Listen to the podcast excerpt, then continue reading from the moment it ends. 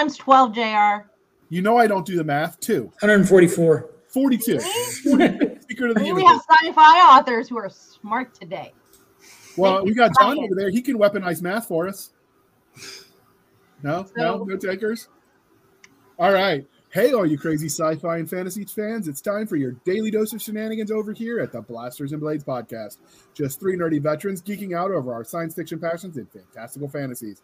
A place where magic is king, the sky is the limit, and space is the place. So, without further ado, we're going to jump into the topic. But first, I want you to know that we had proof of life from Nick Garber yesterday. He's just being worked like a dog by the uh, um, government agency that shall not be named, which he works for. But we promise he's alive, and we're going to try to get some episodes with him in the near future. Uh, and if not, we'll blame Cisca. All we blame Cisca. I am guilty of something. Absolutely. So we're here to talk uh, some some some blah, blah, with some nominees for the 2021 Dragon Awards. So first, I'm going to tell you what the Dragon Award is, in case you didn't listen to the same episode last year. So the Dragon Awards. it's different people. True, true. the Dragon Awards are a fan voted award that recognizes outstanding achievement in science fiction and fantasy literature, comics, gaming, and filmed entertainment. They are given out annually at Dragon Con in Atlanta, Georgia, and have been going strong since 2016. Yes, even during the pandemic, they gave them out virtually. The award process consists of two steps a nomination step, which has just passed, where each uh, work is nominated by voters and then the nominations are tallied, and those that meet the cut are put into the finalist category. Congratulations, all of you! You made the cut. Woo! Uh, Thank you. And now you get to vote. But before we do that, let's tell you what the categories are. There are currently 15 categories available for voting. Sci- the best science fiction novel, best fantasy novel, including paranormal. They want you to know that. That's important. Best young adult or middle grade novel, best military science fiction or fantasy novel, best alternative history novel, best media tie-in novel, best horror novel, best comic book, best graphic novel. I say we make room for another category, put post-apoc back in, and combine comic and graphic novel, comic book, I graphic. agree. Same thing. I'm going to get the hate mail, but it's okay. Uh, I'm not the- in charge of it. Depends. Some people might love you. That's true. So we've got. I know certain people that are were upset when uh, they couldn't get nominated for post-apoc anymore, but uh, we've, we've got the best sci-fi and because fantasy it's current news. best sci-fi and true sci-fi and fantasy TV series, best science fiction or fantasy movie, best science fiction or fantasy PC or console game, best science fiction or fantasy mobile game, best science fiction or fantasy board game, and finally, last but not least, best science fiction or fantasy mobile miniatures, collect uh, collectible card or role-playing game. Wow, that's a mouthful. So. Yep. Uh, with the finalists recently nominated, we've grab, uh, grabbed a group of the 2021 nominees. This is um, the first panel we'll do. We're going to try to do some others if we can organize it. Um, obviously, we can't book everybody. So, uh, and well, I was going to say alphabetical order, but I didn't order them. So, uh, why don't we let the guests introduce themselves? So, who are you and what are you nominated for? Uh, the basically, it's you for Reader's Digest. Jonathan Brazee, you're first. My name is Jonathan Brazee. I'm a full-time writer. I'm a retired U.S. Marine Corps colonel, full-time writer now, living in Colorado Springs with my wife and two and a half-year-old twin girls. And they Uh, are adorable. I Yes, they are. think so too. I wasn't going to be the guy who's going to be always pulling out pictures or posting them on Facebook. That lasted about five minutes. yeah. No. I'm nominated. Uh, I, I'm nominated with Sentence to War along with uh, Jeff Chaney um, for the best military fantasy, uh, science fiction or fantasy novel. All right. And next but not least, we have Jay N. Chaney, who I'm told his mom calls Jeff. yeah, uh, Jay and Chaney, Jeff, um, if you want. I'm also nominated along with Jonathan Brazee for the same book, Sentence to War. Um, we have four of those out now in the series. Book five is coming out in a week and a half, so right before the awards. Um, and so far, this series has been a phenomenal ride. You know, Jonathan has poured his heart and soul into it and uh, I'm really proud of the work that we've done and um, to be nominated. Uh, this is the first time for me. I think it's second time for Jonathan. Number Yeah. two. Number two. Oh, Yeah. yeah. What was that I- first nomination for? Uh, that was for uh, integration. Oh, I thought it was weaponized math. That's what my No, joke was weaponized for. math was for the Oh. nebula. Mm. Weaponized math and and fire ant were for the nebula, integration was for the 2018. So uh, a little bit of military and podcast etiquette. If the if the host is ever wrong, you're supposed to lie to him and tell him he's right. It's Oh, No, no, no, no, You're no. right. He never lied to JR about whether or not he's right. He's never right. Uh, I'll, I'll win one one day. But uh, next we have Mr. Rick Partlow. I'm Rick Partlow. I live in Central Florida for the time being. I a full-time writer. I write mostly military science fiction, a little bit space opera. I'm nominated for Direct Fire, which is in my Drop Trooper series, and book eight in Drop Trooper is coming out September 14th, so not too far away. Um, so I better finish it. Uh, so this is my first nomination. I'm going to be there. I'm really excited about that. So I know you have some amazing panels. I Are, only got two that I know of, right? are, uh, are any of his panels going to be uh, filmed for the viewing audience? Things are the app is not as updated as the app appears to be. Okay, that is good to know. Um, are, are Doc, are they going to be uh, any of them going to be filmed this year? Uh yes. I just don't know which ones yet. Okay, so uh, Don't ask me. I'm not in charge of sci-fi. check out the um, the Dragon Con Facebook presence. Check out their website. They'll talk about stuff, and maybe we'll get answers. So next and last but not least, we have Mr. Christopher Rocchio. Did I pronounce it right this time? You got it, man. Uh, yeah, I'm Christopher Rocchio. I am also a full time writer. I've been writing a series called Sun Eater for the last several years. And I was also, uh, for six years, the junior editor at Baen Books. I, I quit that a couple months ago to, to write full time.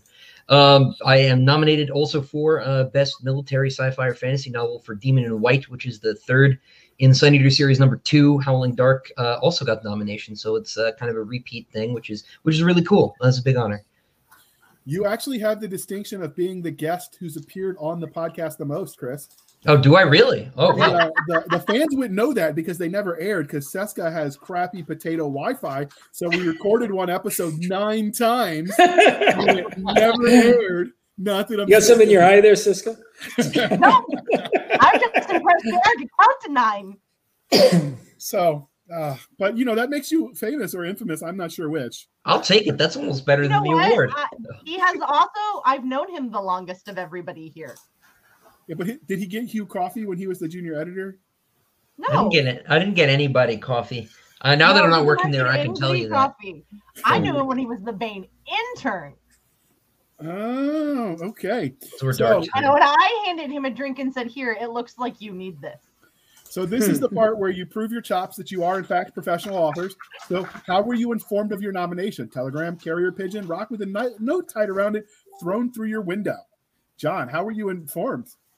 Um, I got an email, but for somehow I missed it, and it wasn't until the and I thought, well, I guess we didn't make it, and, and uh, then the actual announcement came out, and it was like, oh wow, and I looked back, and yeah, there was the email. Check the spam filters, Jonathan. The thing is, it wasn't even in my junk mail; it was in my regular inbox, and somehow I have dragon blindness. Well, in your defense, you do have young kids, so you do get a pass until they're about four. yeah, okay, okay, I'll use them. So we'll, we'll work for it. What about you, don't know. John? He has twins, so that he might get extra time. We'll make it five. You get till five now. Yeah. You were asking uh, how I found out? Yeah. Well, Jonathan and I were uh, waiting with anticipation, and uh, I think Rick found out first. I think before we did, he got an email, and that's what prompted me. And I was like, "Did they send the emails out yet?" And uh, I had heard like mixed things from different people, um, people that I, I kind of figured would get it, um, and ended up getting it. But I think I had an email, or no, I had a Facebook message. That's what it was. Somebody sent me a Facebook message through my my uh, my page, my author page. They because I guess they didn't have my email. Uh, my site was having issues, so they had to send it to me direct.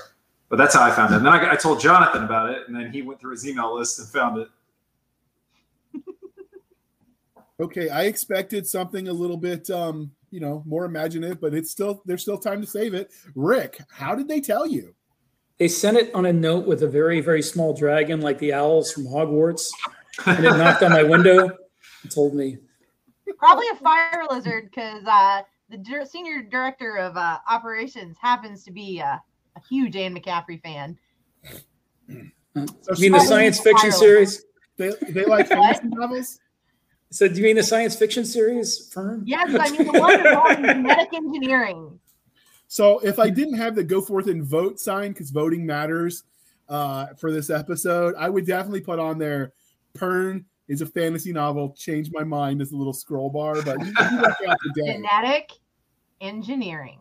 Science fiction. Dragons equals Science. fantasy. Fiction. Engineering. Lost. Doesn't. Chris Fox have dragons in space? You hush. He Yeah. does. Yeah. See? See? Yes, he does. All right, Chris, tell them they're wrong. Tell them that dragons equal fantasy. No, Uh, that Chris. is that's Chris, basically how I feel about it. But I also think it's all fantasy, right? Uh, like all of it. Uh, I have. I'm pretty sure Vulcans are just imaginary too. So, uh, yeah. Welcome to just 20 millimeter cannons. The 20 millimeter cannons, Chris, they're real. Yeah, although that, that part might be real. Who knows? But uh, as far as uh, my email arrives by a cuneiform tablet, so I've actually had it for several thousand years, um, which was quite a surprise. to- I didn't know what I had. I thought it was more some- time to get the fans to vote for him. It's not fair. Yeah, it was. I cheated. I cheated. It was uh, there was time travel involved, but no, I mean I got that. I got the damn email. Uh, you know, same as everybody else. Um, my my inbox, uh, you know, I that is probably a bit less cluttered, so I I found it okay. Jonathan, didn't they call you last year or last time you got nominated? Yeah, for 2018, yeah, I got a call and they said I had no idea that anybody had even read the book, and I got a call. They said, "Hey, uh, your your novel integration," and I'm thinking this is you know somebody trying to uh, sell me on publication or you know publicity, or and I'm about to say no, I'm not interested. And they said, yeah, I, I'm I'm calling. I'm Dave. I'm calling from uh, Dragon Award, Dragon Con, and we want to know if you'll accept your nomination uh, for best military science fiction fantasy novel. And I'm just like, like what? And If they called me, I would have known to accept. Yeah, that's cool. I've never gotten Yeah. a phone call, Cisca. so I, I just said, I, I'm not in charge of that. I know. I I'm just understand? saying. Well, I, I had no, I had no idea it was calling even people. coming. So of course I said yes, and then they said, "Are you coming to Dragon Con?" And I said, "Well, my wife's pregnant, and I wasn't going to. I was, I was just canceled." And I said, "But I guess I'm coming now." I want to know how they got your number. Um, Maybe, no maybe when I did the pro thing, you have to sign up to be. A, I was a pro. for Oh, pro- yeah. the Dragon Cons. Hmm. It would have been funny if he won and his wife had like gone into labor right there on the stage with him accepting the award. That could be a story you could tell for generations. But Well, We at- have a lot of 20 Bucks EMTs Valley, I got, I got that call, and that's what I thought it was. As I'm Oh. sitting there in Bali. So, Uh, well, you could still lie and just make it up. It You got called in Bali? Uh, I was at 20 Books Valley. How did Uh, they get your number in Bali? What? How did did they call you like in the hotel phone or did? Oh no, no, no. That was I got the call about which I thought was my wife giving birth. Oh, okay. Fair enough. All right. They really track you down. You can't get away if you try.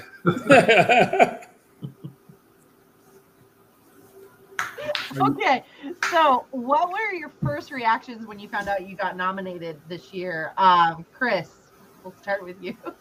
Uh, I, I was surprised. I didn't. I wasn't expecting it at all, considering the book came out in the middle of you know last year's everything shut down. I wasn't sure that people had read it either. Uh, and it, it's always both years now. I've ended up in a in, in uh, the category I didn't. I think I belonged in. I ended up in military SF instead of SF. Uh, so I was I was again surprised. Uh, you know, honored to be here, but I never really thought about the series as a military series. So uh, you know, a bit bit you know, still a bit perplexed, but it's cool. Uh, Well, glad to be Dan here. likes to say fans can just recategorize things however they want. So, I mean, I've seen some stuff in the media tie-in that weren't tied to any media property I'd heard of. They just had media in them. So, like some of the lit RPG books have made it to media tie-in. They're like for imaginary games. Yeah. Yeah. not So, Which can know. be the best kind. So, Jeff, how did you how did you react? Because Oh, I was I was elated. I uh, I immediately I think I called or messaged Jonathan and I was like, holy shit. um, so that that made my week when I found that out. I'd never been nominated for an award before except for an Audie, uh, but that's more for the narrator. So this was the first time a book of mine had been selected. And uh, yeah, so you know we celebrated here. Me and my girlfriend went out for a steak, so that was a good day. How do you have your steak? Anytime you go out for a steak, man, it's a good day. Absolutely. How do you, how do you take it cooked? so, and Jonathan, you said that you you kind of already answered with that. You went and immediately went to go find your email, right? Yeah, well, I, yeah, I, I, had, Yeah. I was sure that I hadn't that we didn't make it. In fact, I told Jeff that I said, well, you know, they'd be informing people by now. We haven't been informed. I called someone else I thought that might have made it, and he didn't make it. Uh, he hadn't been informed, and I had just sort of said, well, you know, it would have been nice, but I'd already been let down, so to speak, and was going on my way. And all of a sudden, Jeff contacts me, and I'm like, what? You know, and it was just like a total. So because I was so let down, you know, I I think the, like the the, the rise was so high, and I Did it feel and like I the went first running to my email to try to find it, and there it was. So, so this is an important question before we move on to Rick and you know whoever else hasn't answered. Jeff, Rick! I really want Rick's answer. hold on. I need to Don't know how call Jeff me takes his steak. This is important. What? His fans might want to know how he takes How do his you order your steak? How I take my what? Steak. Steak. Oh, uh, medium rare. That's the only Okay. way to get it. That's the only way to do it. If you had said like "well done," they might have not voted for you. Oh my god, no, no, no. I like I like I like pineapple meat. I like medium depending on on how the, the restaurant cooks it because Yeah. sometimes they cook it a little bit light. So yes, get- medium. Yeah. I get medium rare because a lot of times uh, when it comes out, they can always throw it back on the grill for a minute or two, but they True. can't they can't remove it. So, um, and also Yeah, just from that's- cooking so much steak, you know when you take it off, it it continues to cook. So True. if they're slow in the kitchen, it can uh, cook a little longer than uh, than it should. That's true. Fair enough. So he likes his cow still mooing. Got it. Yeah. Hey, I like my cow still mooing. But Rick, your turn. what was the question again? How do you take your steak? A How do you take your steak? Um, when I when I found out, I was really happy. I I, w- I wasn't shocked because uh, I don't know. You know, I've been trying to get my fans to vote for me. You know, because I've never been nominated. For, I've never been nominated for any award, and this was kind of this is like an opportunity. And but I was really psyched. You know, this, this is the first award that I've been nominated for. You know, and I I have like forty four books published, so it's pretty cool. I'm, I'm really, and I, I was already planning on being at the Dragon Awards. So I was like, yeah, picked a good one to attend. Yeah, no. I How mean, long? look, Um, how long before your wife's like, "All right, I've heard about it enough. We're not talking about this anymore." Uh, no, I, I haven't talked with her about it that much. She, she doesn't even read my books. So Oh yeah, I know how that is. Mine doesn't either. What? what? she doesn't, she doesn't like science fiction. Mine doesn't. Yeah, that's the secret. That's the secret to a long-lasting relationship. Don't let her read your books. Find out how weird If you he doesn't are. like it. then We're really going to be broken. Maybe right. that is. It. I don't know. I, I don't, don't ask me for marital advice. You'll just end up divorced. All right. All right. So, um, what does this nomination then mean to you as an author? You could be as sappy as you want. Uh, I don't care if you know ninjas sneak up on you and start cutting onions, but uh, is it going to be a marketing thing, or is it just a, a nice little trophy to throw on your bookshelf? What do you, what do you think is going to mean to you? And we'll start with you first this time, Rick. Oh, um, as an author, um, well, on a personal level, obviously, I, the nomination is a really great honor. Um it kind of means, as on, on just as a on a writer level, not not a, somebody trying to sell a book, but on a writer level, it means that you've you've managed to get enough people who care about your writing that they think about you when it's time for this kind of nomination, which is really, you know, really touches me that there's that many people that that care enough about it that when, you know, when the when they look and they bring up the Dragon Awards and they look at military science fiction, they uh, they put my name down. So I, I, that was really cool. Um, as as a on the marketing side of writing, I mean, being nominated always helps, you know, make maybe well, not always, but it might might make the difference when somebody's looking at two different books and this one's been nominated for some kind of an award. Somebody might look at it a second time. But yeah, it's just all around great. I'm really thrilled and honored to have been nominated. So, have you gone forth and changed your book cover yet? 2021 um, Dragon Award nominee. I have not changed um, the ones that I control, but uh, I have some books that I have published with uh, from Anthem Press with Scott Bartlett, and he has changed those to say Dragon Award finalist down at the bottom. So nice, nice. All right, so Chris, you get to be next. Well, I'm mostly going to steal Rick's answer. The cool thing about the Dragon Right is that it's it's uh, voted on by just regular people, right? Just regular readers, it's not a board of judges or experts or anything like that. And I think I said the same thing uh, last time I was on the show. And it's just cool, like Rick said, that there are enough people who care about what it is you do uh, to put your name down, uh, which is which is awesome. So. All right, Jeff. Yeah, I mean, you know, I've been in this business now for oh man, seven years, just writing full time. And uh, you know, I've been reading science fiction since I was 16 so late reader. Huh? A late reader. Oh yeah, don't get me started on a on, on my my younger education. We, we weren't re- there's no required reading. My friend graduated high school without knowing where periods went. So oh, very bad. Yeah. So I got into I got into reading um, because of my mom, and uh, so you know, and then into sci-fi as I got older and got nerdier, as you tend to do. And my first book I got into was uh, Ender's Game, which I now have like three signed copies of. So that's cool. And to see, like when I first picked that book up, I picked it up because it said Nebula and Hugo winning book. And I was like, I don't know what these awards are because I was still new to the genre. Uh, but I picked that book up for that reason in a bookstore.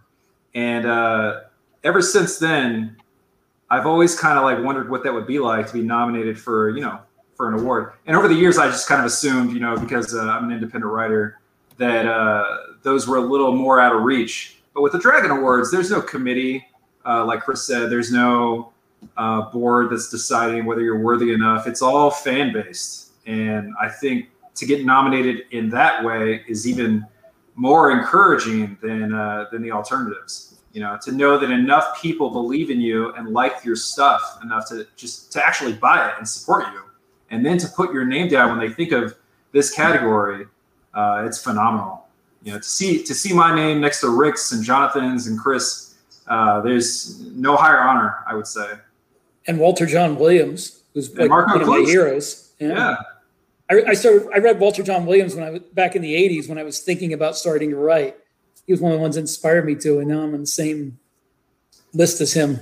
yeah, yeah, and you've earned your spot. I mean, you said you've written forty something books. Um, I've read your writing. Uh, we're planning to work together later this year, and uh, you're an exceptional writer, and I know Jonathan is too from working with him. So well earned, I'd say.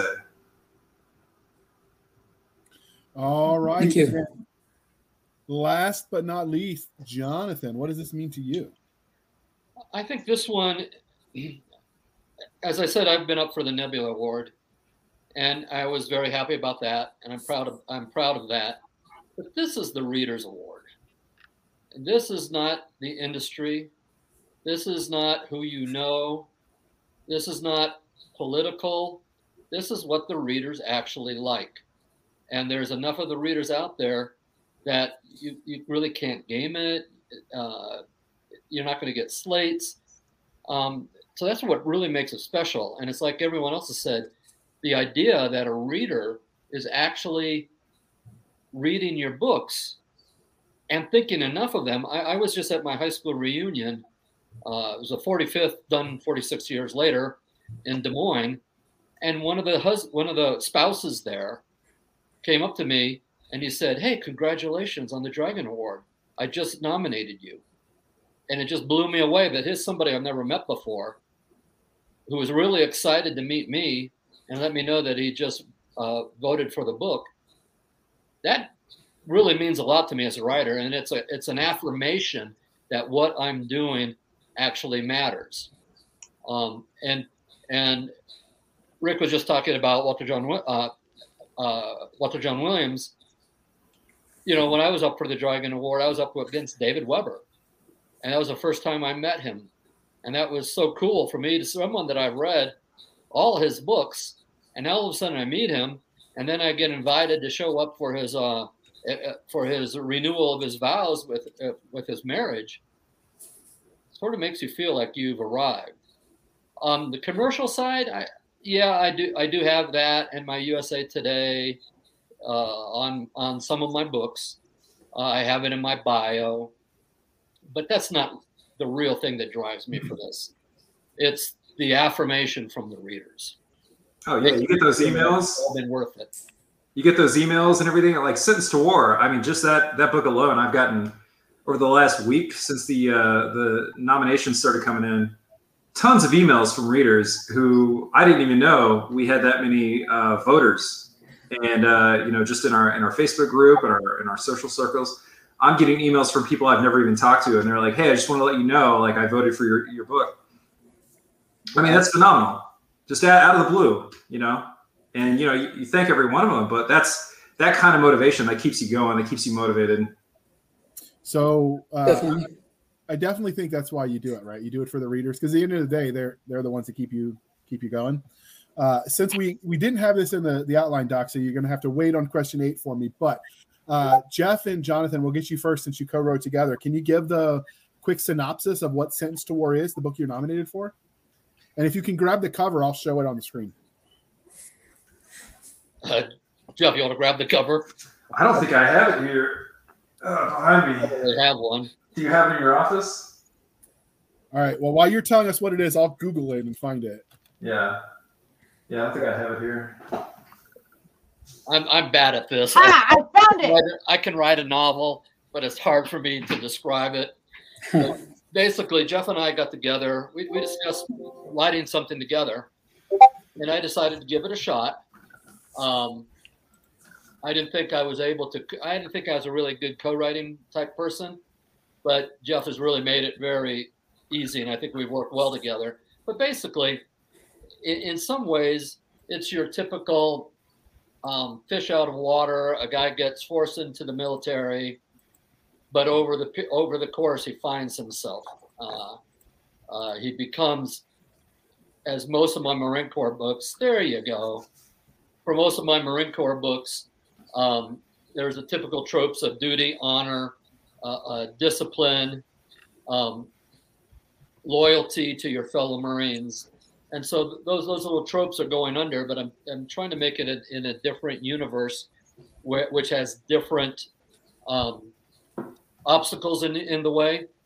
And the first three books uh, concern the first contact with an alien race. And since there's very little understanding of each other, very little difficulty at knowing who they are, what they're thinking about, it breaks down into war. And things aren't going well for humanity. And that's where uh, our hero, Rev, Rev Pelletier, um, comes into the war. Yeah, he's initially uh, sentenced to war, as the title infers, because of a minor traffic violation. So his his government they're they're not able to draft people because the citizens won't stand for it. So they get around it by you basically jaywalk, and they can sentence you. In his case, it was yeah. a traffic, it was a traffic ticket. I'd be screwed.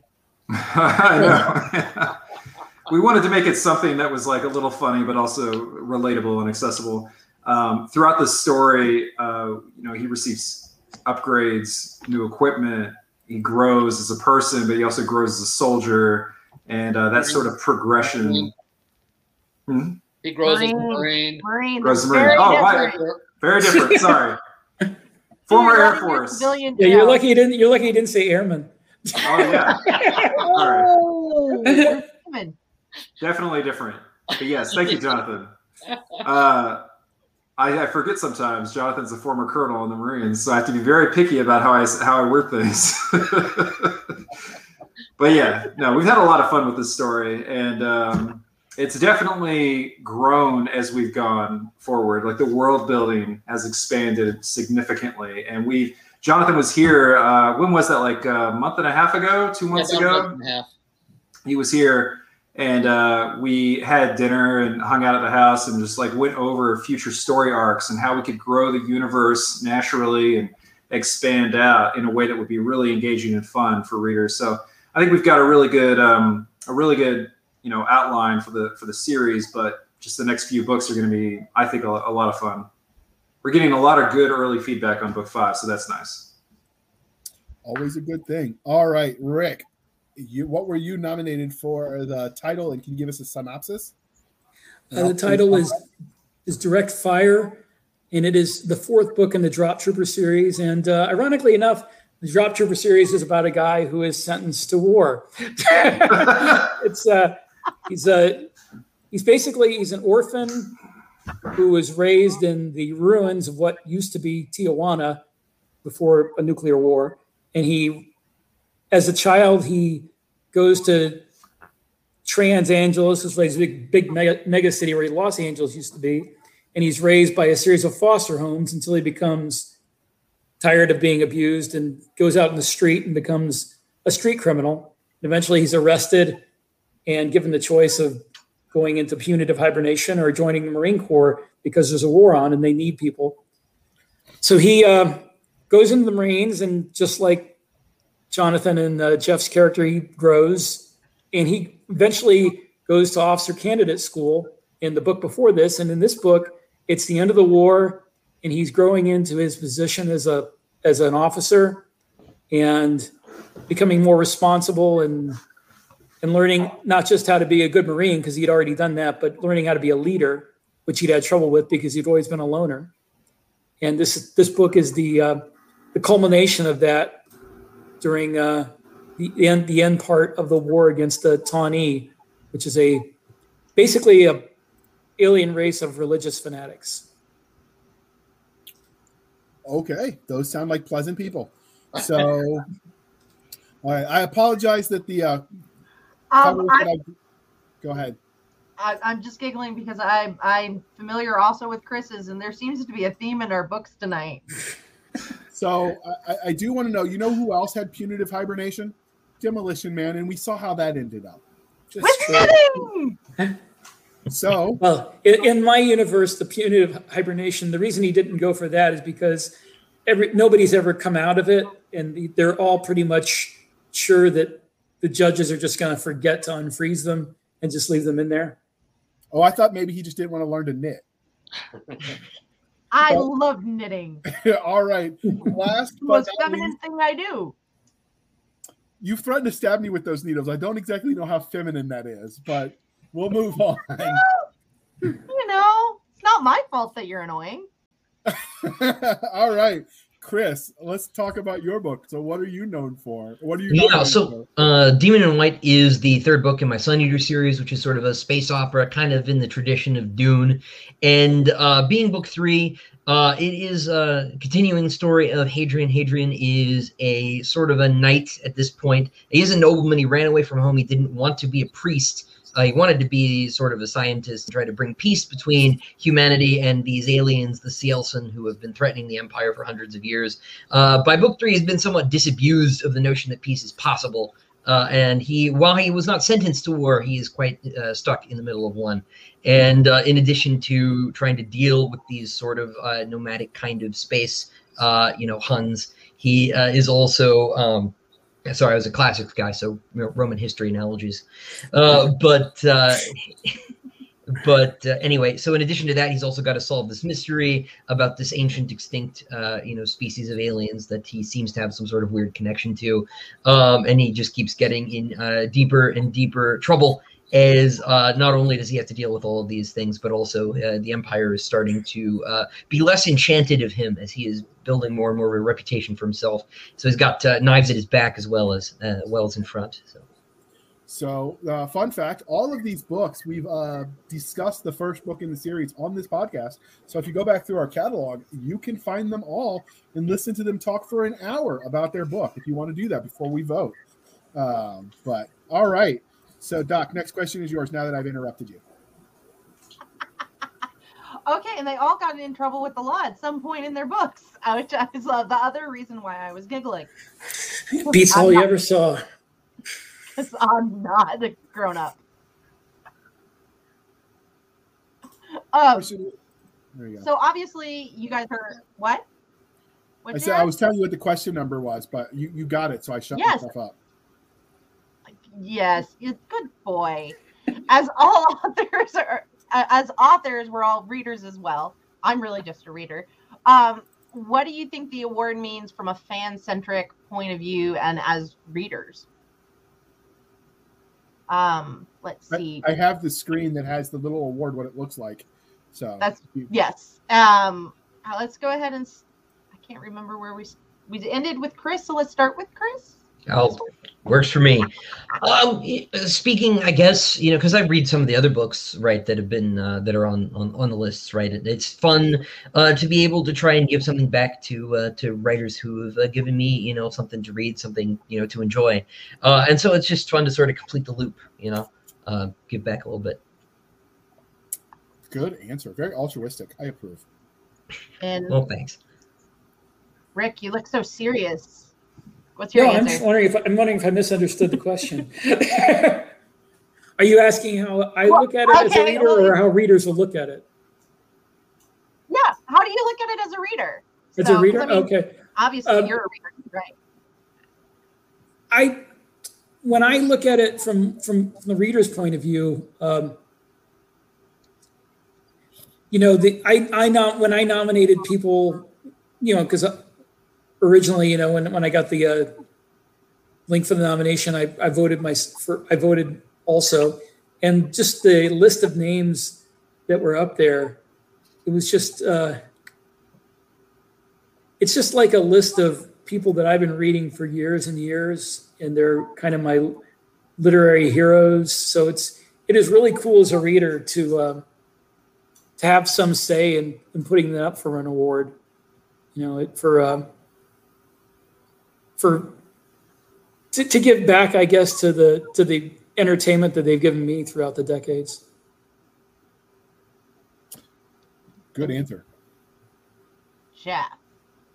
I think that's the big takeaway there is uh, you feel like you're contributing, you know, like a lot of these more traditional awards uh, are not selected by fans. Like maybe a, the fan vote gets you nominated or you have to be a member of the organization, whatever it is.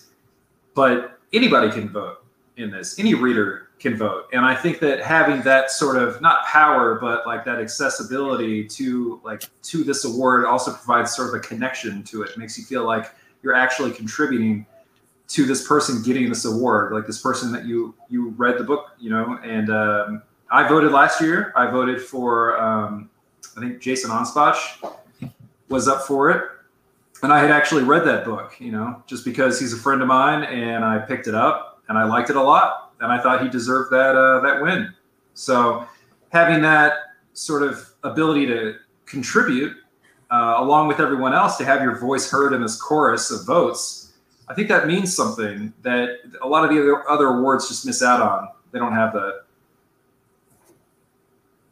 And Jonathan. To me, the Dragon Awards are like the People's Choice Awards compared to the Golden Globes or the Oscars. yeah Um, in order to vote for a nebula, I mean, if you look at the awards that are up for, let's say, science fiction, you're really looking at the nebulas, Hugos, and dragons. In order to vote for the nebula, you need to be a member of SFWA. Mhm. There's only 2,000 members of SFWA. Uh, in order to vote for the Hugos, you need to have have a Hugo membership, which is you know 450 dollars, and there's uh, I think you know four to seven thousand at any given time. So these, these these are gatekeepers. The dragons are open to everyone, and you can be. I have I have readers who are bedridden, and they have the they have KU, and this is their life reading all the books on KU, and so for me, when I'm voting as a for the Dragon Award, I'm feeling my I'm I, I love the fact that it's open to everyone, and then when I vote, I'm really I've got you know I'm I'm sitting there you know biting my fingernails hoping that the ones that I voted for maybe they're going to win, and when they do win, they don't always, but when they do win, I feel like hey that's my award too. I help I help that happen, and and not take anything away against the Nebulas and the Hugos, but this is a different creature. No, it's meant to be a different, and our goal is. Uh, I, I say our because if if you're new to listening, I run fantasy literature at DragonCon, so I'm a little invested emotionally in anything dragon related, right? But that's what the goal is, though, is for the dragons always for fans by fans, and it's we love the Hugos, we love the Nebulas, but it is a different goal. It is a different goal, and that's what makes it special. And it's one of the things that's really I've loved is there's there are as many indie authors probably who've gotten awards as traditional publishers or at least nominations and finalists made it made it to the finalists where you don't always see as many indies do as well and indies are a huge part of the reading i know um so in fact i think chris is the only one who's traditionally published tonight well I, you have probably one jonathan but his his is the only book that's traditionally published tonight Chris, you have a, you have I'm a a hybrid, but. I have never. All my nominations have been for indie books. okay Sorry, what was So- that, Jeff? I said, don't you have a few indie uh, published books as well? Yeah, I've got a couple. Uh, Yeah. But I've got I've got five anthologies with Baen, and now my fourth trad book's coming out with Daw, and then I've got two that I did independently. So, but yeah, I mean, it's. I think it's Gotta how it indie authors definitely get ground. At just as an observation over the years since we started in 2016. So So, as, as someone who is not uh, a finalist and hasn't been, I'll answer as just a reader, and I will say it's it is nice in a way to uh, to be able to influence. I grew up in the age where Fox has canceled all the good things that I liked. yeah. So, Uh. so I know exactly how dangerous it is if you don't make your opinions known. Uh, like I like this series. If they don't finish it on whatever that series is, I'm going to be really upset. So this is a way, you know, at least in, in the various things you can vote on, where you can tell them we really like this. Please keep doing this thing, right? And and sometimes you know that thing might not be the most lucrative, but if they know the fans are digging it through the award, then potentially that that keeps a project that might have otherwise been shelved going. So if for no other reason that you know it's a way to thwart the Fox News, uh, Fox Entertainments of the world, you know, from canceling your favorite thing, Firefly. Sorry, Terra Nova, Terra Nova too. That is more recent than. Firefly. Yes, that Yeah. one had dinosaurs too. I, I, I've got more of a grudge against sci-fi for canceling Dark Matter. Can they even Or not, or not continuing more Stargate. Yeah. Uh, they are though. Uh, Stargate might be coming back. They're rebooting it. That's what I've heard. Yeah. I've heard that a I don't lot. want them to reboot it. I want them to continue it. Oh no, they were talking to Jonathan Shanks. Oh, were they? Oh, that'd Yeah. be amazing. Yeah, So- give me that, please. All right. They so might. It might not happen, but Yeah. probably won't because I want it to. So, writing Awards. So, how do you think this award will change how uh, we uh, interact with science fiction? Do you think it's going to change the sorts of stories that we consume, or as authors, the kinds of stories we write? And we'll go with Chaney first. Jeff, you. I don't think so. I think that uh, there's so many authors on Amazon and, and Goodreads and all these other platforms that people write what they want and readers pick what they want. Uh, the awards, who gets what, it's probably not going to affect anything like overall. Um, it's not dictating what I'm writing. You know, I'm writing for the readers first and foremost and what they want and the market and uh, and also personally, like what I like. You know, Clearly, Um, they want criminals who go to war. clearly yes, at exactly. least at least 2021 that's We're, what they get, we're getting the felon vote, yeah except Uh, all of us are. but jonathan and i didn't sit down and say like let's write an award-winning you know novel that's gonna yeah no we didn't think about that we thought about like what are what are our readers gonna want and we built it around that and like how are we gonna tell the best story possible so i don't think that fundamentally is gonna change and I, it hasn't in 60 70 years of writing sci-fi or however long it's been 80 90 um, i don't think Over most- hundred since Frankenstein. There you go. I don't think people inherently um, write to win awards, and uh, I think when they do, they probably don't make a lot of money. And I think if you put the readers first, you can potentially get both. Because now with the Dragon Awards, I think that reflects the market. Whereas before, pe- people aren't necessarily like awards don't necessarily correlate to the common reader, like what they're looking for. Okay, Jonathan, can you top that? I certainly can't top it. I could just agree with it. Okay. What they said. All right, Rick, what they said is your answer. All right. So, Chris, this is your chance to shine. You can be the most wise and uh, senior citizen. Well, no, that doesn't work. The wisest man in the room. I think I'm the senior citizen here. I think you can be the wise millennial, maybe? No, you those might actually be exist. the youngest person Um, on the panel. you are Uh, the baby. I think I think the only thing that I could say, right, is that the Dragon's been going for what is this six years now? So I think any change that it was going to make in sort of the award giving culture of uh, of of the genres has probably happened, right? Um, and I think that what it did was was sort of widen the playing field a little bit and give uh particularly we talked about like this is a great way for uh for indie writers to get nominated for things whereas before like maybe you get a nebula right hugo's pretty pretty difficult right but uh, I, I think that this has opened up uh, you know the field to a lot of writers who might not have been uh, getting those nods from uh, the the field as it was before Dragon Award sort of helped uh, broaden those things out. So to the extent that it's democratized things, I think it's already done that, uh, which is great. You know. All right, that is a very wise answer. You you get the nod on this one question. So if we're keeping score at home, take a shot. I don't know. Oh yeah. Well, after the after the thing.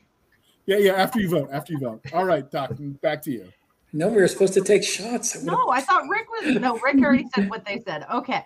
I was kind of joking. Do you have I an mean, answer? you You- I mean, I'm not going to I, well, it is close to what what Jeff was saying. That, that no, the, I mean, it's nice that I mean, it does tell you to some extent what your fans are paying closest attention to. So you know you're you're going to want to feed that need because I mean maybe maybe you make money off a whole bunch of different things, but you know you uh, you don't know what is the passion of your fans unless they tell you. And a lot of fans don't feel comfortable contacting authors directly. So something like this tells you, yeah, they like this book, they like this series, they like this kind of novel. So And and if you're listening at home and you don't vote or you, you're not confident your book is going to win, but you still want to uh, influence the readers to write the series that you're digging, you don't have to wait till Dragon Con comes around every year and vote. You can just join their newsletter and then reply to the newsletter and say, "Hey, I really look like book whatever. Please write the next one." That helps too. You can email them. This is the modern age, just in case you didn't know. Yeah, we uh, reviews, reviews, book reviews, right? well we so I mean we live in the social media age, so you know a lot of uh, the interactions that you know, and now Jonathan has seen uh, from you know since we've been co-writing. I have a very active Facebook group, and people come in there all the time. Like we get new people in every day, and they're constantly like talking about what they'd like to see, and they'll they'll theorize on different series, and they'll say what they're reading.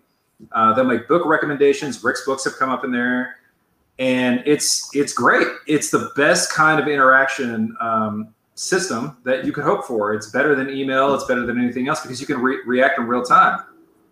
That sort of uh, back and forth that that helps me a lot with coming up with new ideas and deciding where to go next and deciding if I have three different concepts in front of me, which one I should do because that's what the people, you know, in the group or in email, like wherever I'm getting it from, like that's where they're interested, you know, in going next. So, you know, since Jonathan and I, and I have been working together, he's been in there what every day talking to people, just about. Yeah, Yeah, so that's a great people resource. Are reaching out to me with direct messaging, Yeah, telling me what they think, what they want to see, what they want to, uh, where we should go. Why don't we write about this character? yeah. What's we wrong put with you? Why aren't you writing about my favorite character? we put a lot of time and energy into building that community up, and uh, you know, we don't allow politics or you know anything. You, al- you allow a lot of cats. a lot of cats, a lot of pet memes and stuff, A lot but a of lot of sci-fi talk, and uh, and it's great. You know, a lot of people only come onto social media to be in that you know in that group and talk about stuff. So I recommend if you're a reader and uh, you want to talk to authors directly, reach out on social media, have a conversation. I got, I've got, it's funny. I get messages from people who are like in Hungary or in uh, Australia, you know, and Poland. People telling me they read my books. It's like, it's really cool. Just knowing they have that far of a reach. Yeah, it is. I had I had a uh, uh, someone asked me why don't I put a cook in one of my books because he had been a cook in the British Army, and I did, and I named it after him and the character actually lived through. I mean, he made it through quite a few books as an important character, and our cooks were very murderous in one one. So yeah, I can see that working. Well, what what happened with this guy though is he he fell off my newsletter list, and I contact I tried to contact him and ask him why, and I found out that he just passed away. Oh, and then uh, three weeks later, I get an email from his son of the eulogy that the vicar had given, and the last it was six pages long. The last page was all about me, how he he was helping this famous science fiction writer, and how he would be every he would get up. He was bedridden, so he'd get up in the morning and open up his laptop to see if I'd replied to his last email and stuff. And it just really hit me hard. And I happened to be going to London for 20 books, and he's from it was from about three hours outside of London. So his family came down to see me so they could take a picture with his picture on a chair in the family, and I gave him uh, a signed copy uh, of the book where his namesake. And and that right there hit me more than anything else in my writing career. That what we do matters. You know, we, we sit here joking around as, as writers and this and that, and we and, and you know the bad review we got, how funny that is, and all this kind of stuff. But there are people out there who pay attention to every word we write, and it means something to them. It means something to their life. And and to me, that was my single best experience in my writing career. Yeah, there's a there's been people who come to me like saying that they appreciated that Cam Alvarez from Drop Trooper was, you know, from Mexico, you know, that was a Mexican American. Um, or that like one of the characters in another book is suffering from PTSD and that speaks to them because they did too. You know, it's I've gotten those. Yeah, you it, it, it, can be surprising like that when you write these characters, you don't even think about it. Like I wrote about a, an albino child in Renegade Star, this little girl um, who had white hair and everything, and she was referred to as as albino. And I get an email from like the head of some organization uh, that specialized in that, you know, just albino kids, and he had two children, um, one of which was albino and one was blind. And we had two characters in the books, and one was blind, and one was albino. And he's, you know, he's like, you know, um, not not the blind one, uh, reads the uh, the books to uh, you know to the one who can't, and they really relate to these characters that you created. And I was like blown away. That was the first time anyone had ever reached out to me about that stuff, and uh, now I've gotten you know just countless messages from people and about how they see themselves in these characters, and it is very humbling when you read those things. I, I had a run in of sorts, kind of like that this summer with one of your books. Um, the oh. Messenger series. Yeah. There was a kid my in a special needs camp with the same name as Dash's name. Oh, and okay. He doesn't like his name. Yeah. And I oh. went, oh, no, it's really cool. Now it's and, cool. And, and, here, and so his mom went and got the books. Oh my God and he really likes his name much uh, better now. That is so cool. Thank you for telling me that. I'm going to go tell Terry right after this. That is so awesome. So I actually, I, I told Terry as it was happening because I was on the phone with him right Oh, now. okay. Okay. You'd think you know from The Incredibles that that's cool. Yeah. That's amazing. Thank you for well, telling Dash, me that. Dash is the character's nickname. So it's really um, Noonan mm-hmm. is the name of the character. So her mom, his mom's really into science, and she goes, maybe it was too hard a name for a kid, too much to carry. oh, Chris, what amazing. were you gonna say? Chris, what were you gonna say? I wasn't. I was just listening. Oh, okay. Yeah. Sometimes you have that face that says you're gonna say something. Oh no, I was I was misleading. It's very intense. or, he had chili for dinner. Whatever.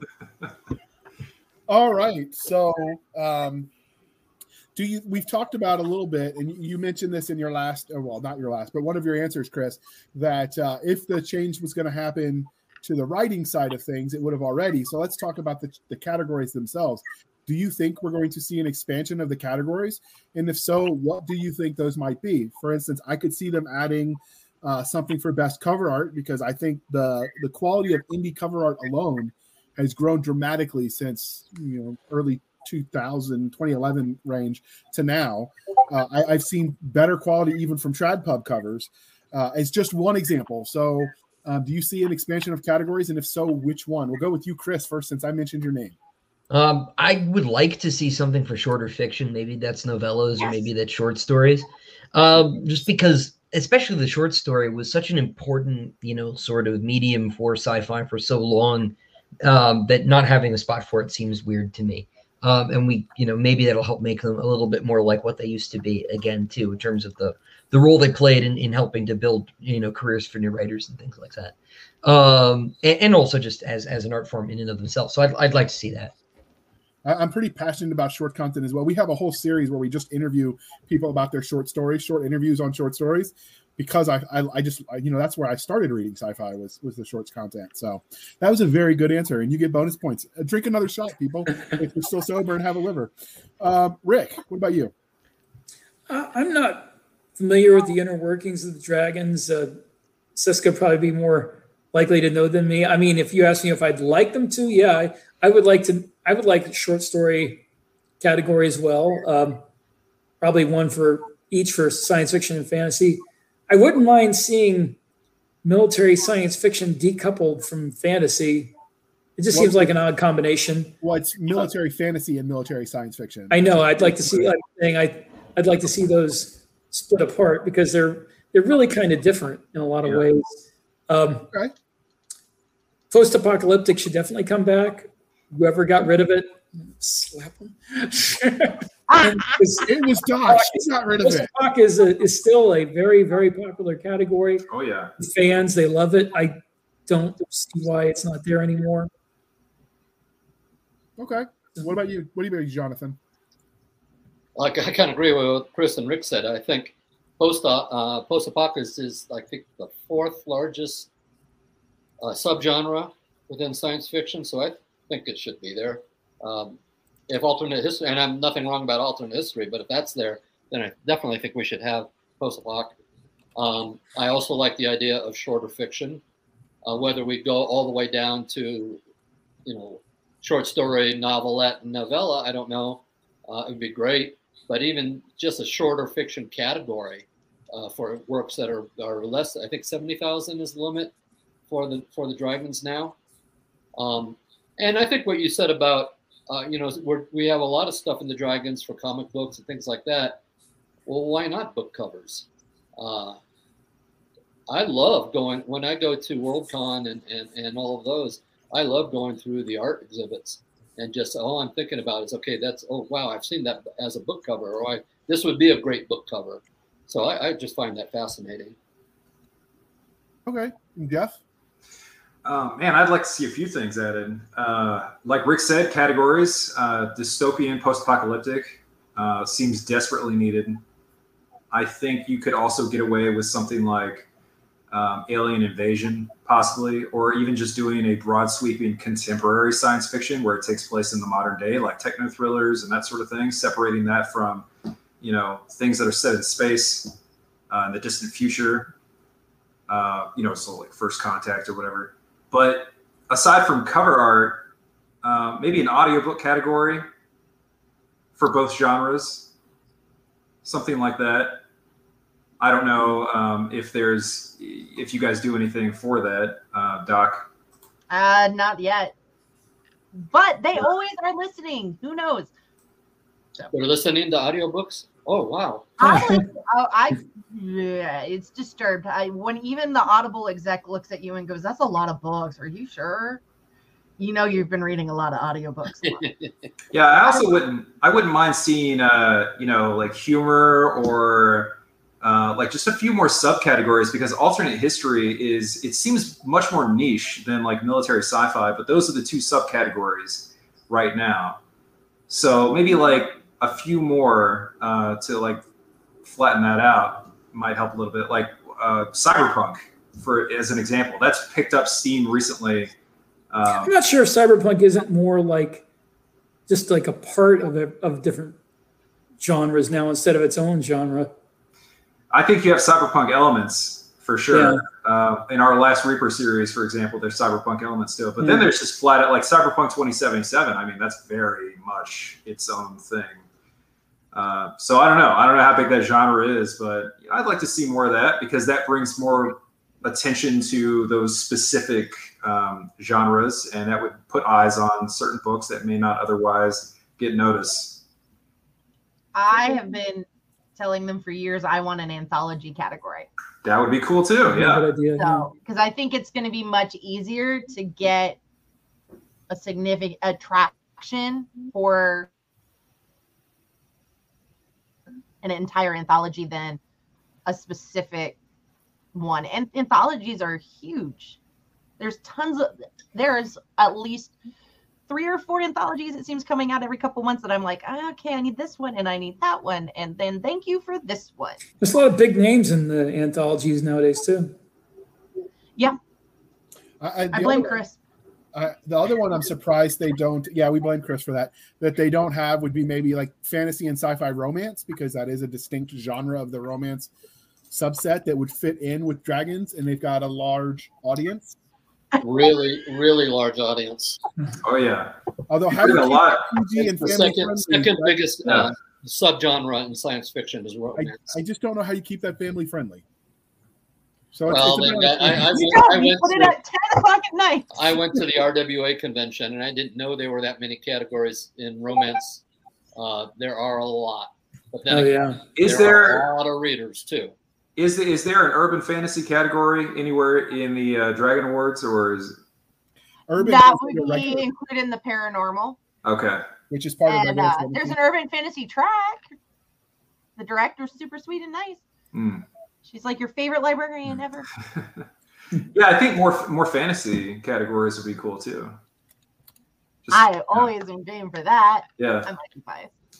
She's addicted. You know, you would think as a fantasy literature track director, she would know that Pern and Dragons was fantasy. You would think that as a person who doesn't understand science, you'd stop trying to decide what is and isn't science. uh, she pulls her "I trump you because I'm an actual scientist" card out. Okay. Question twelve is you, Doc. Uh, so what do you think you'll do if you win your and make the final?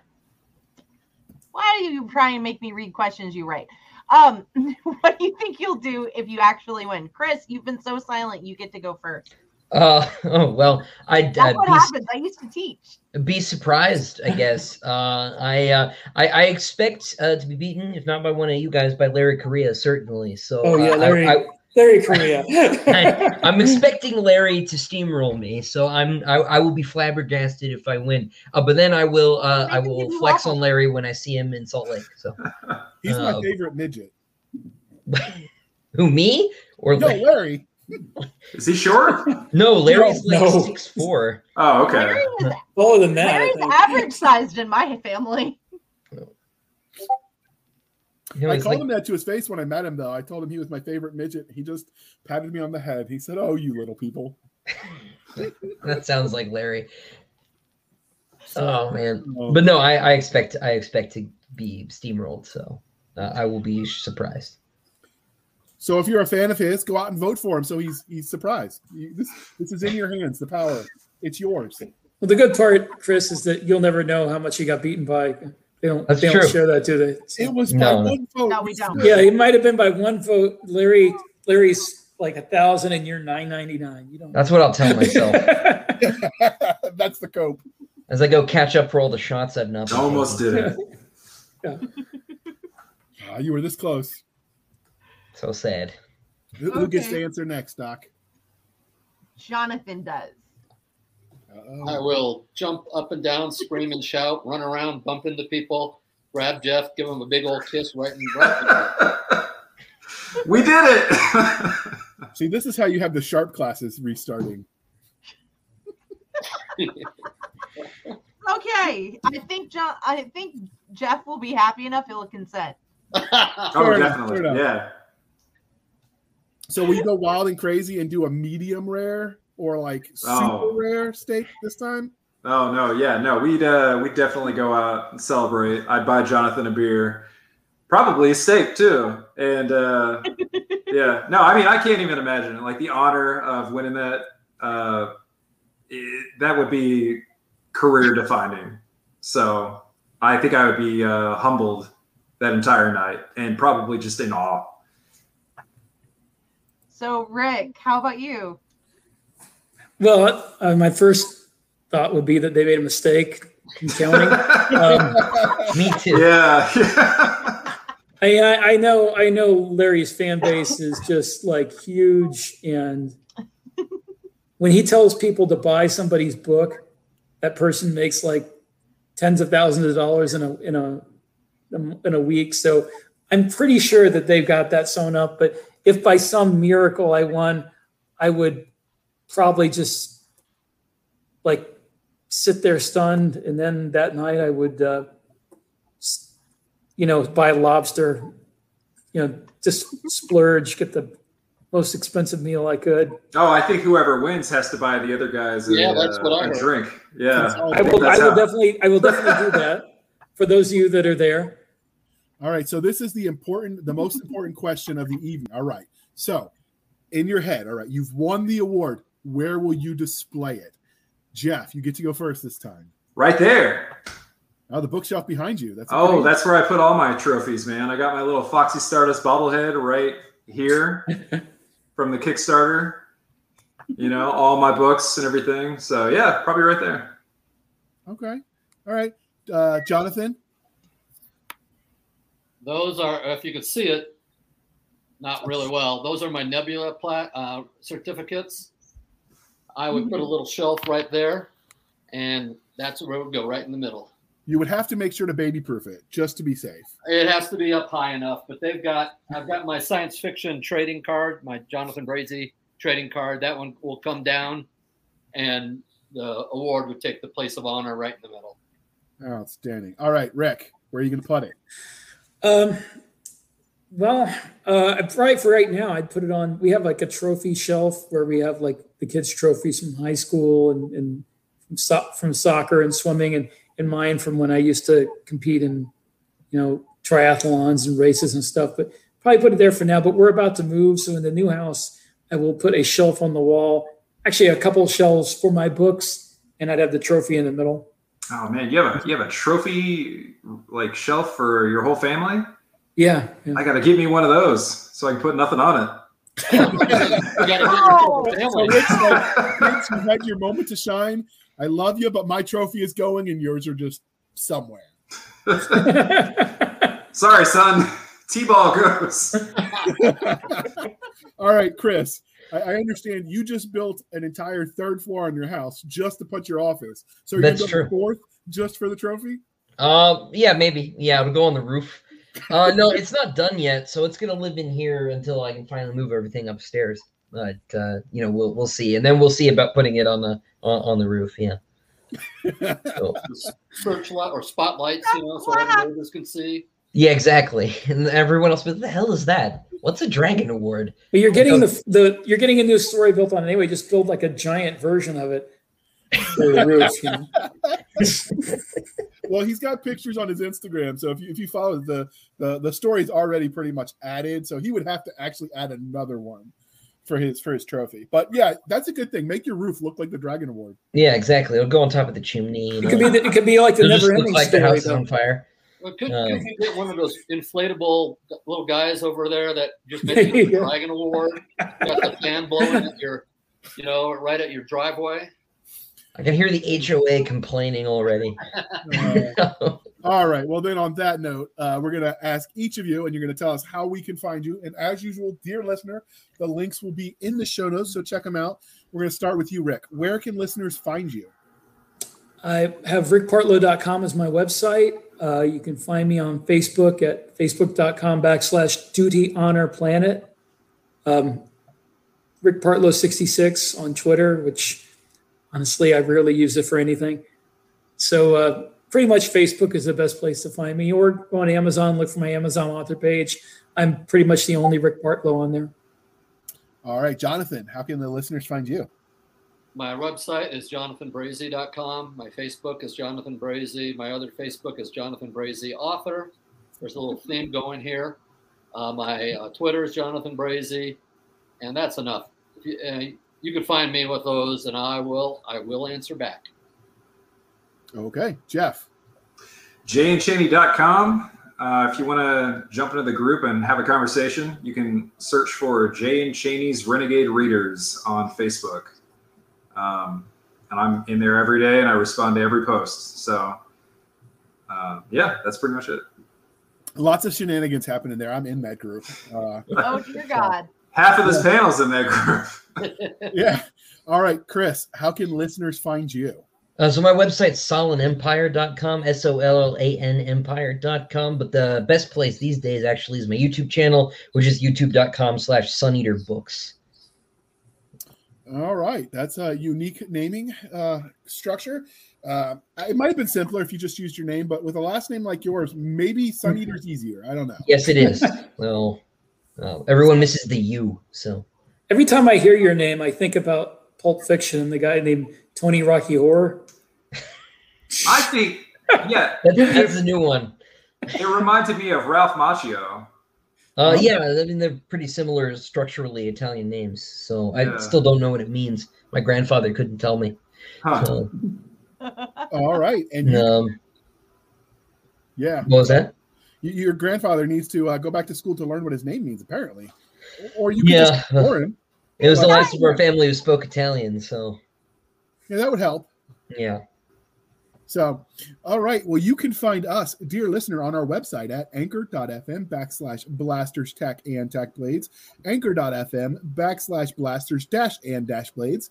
You can find us on Twitter at twitter.com backslash SF underscore fantasy underscore show, Sierra Foxtrot underscore fantasy underscore show. You can email us at blasters and blades podcast at gmail.com, blasters and blades podcast at gmail.com. I promise we do answer it. So far, we've only gotten one letter from you listeners, and it was hate mail.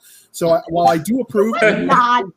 no, seriously, somebody told me I should get rid of Elvis because it's unprofessional that he made noise. Um, but it's okay. Elvis is staying.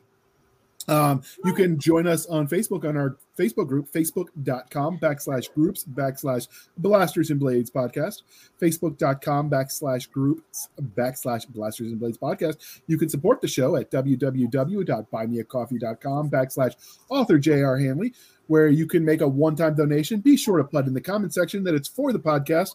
I promise I will keep my co-host Nick Garber and Doc Cisca duly intoxicated. They will drink until their liver surrenders. Never quit.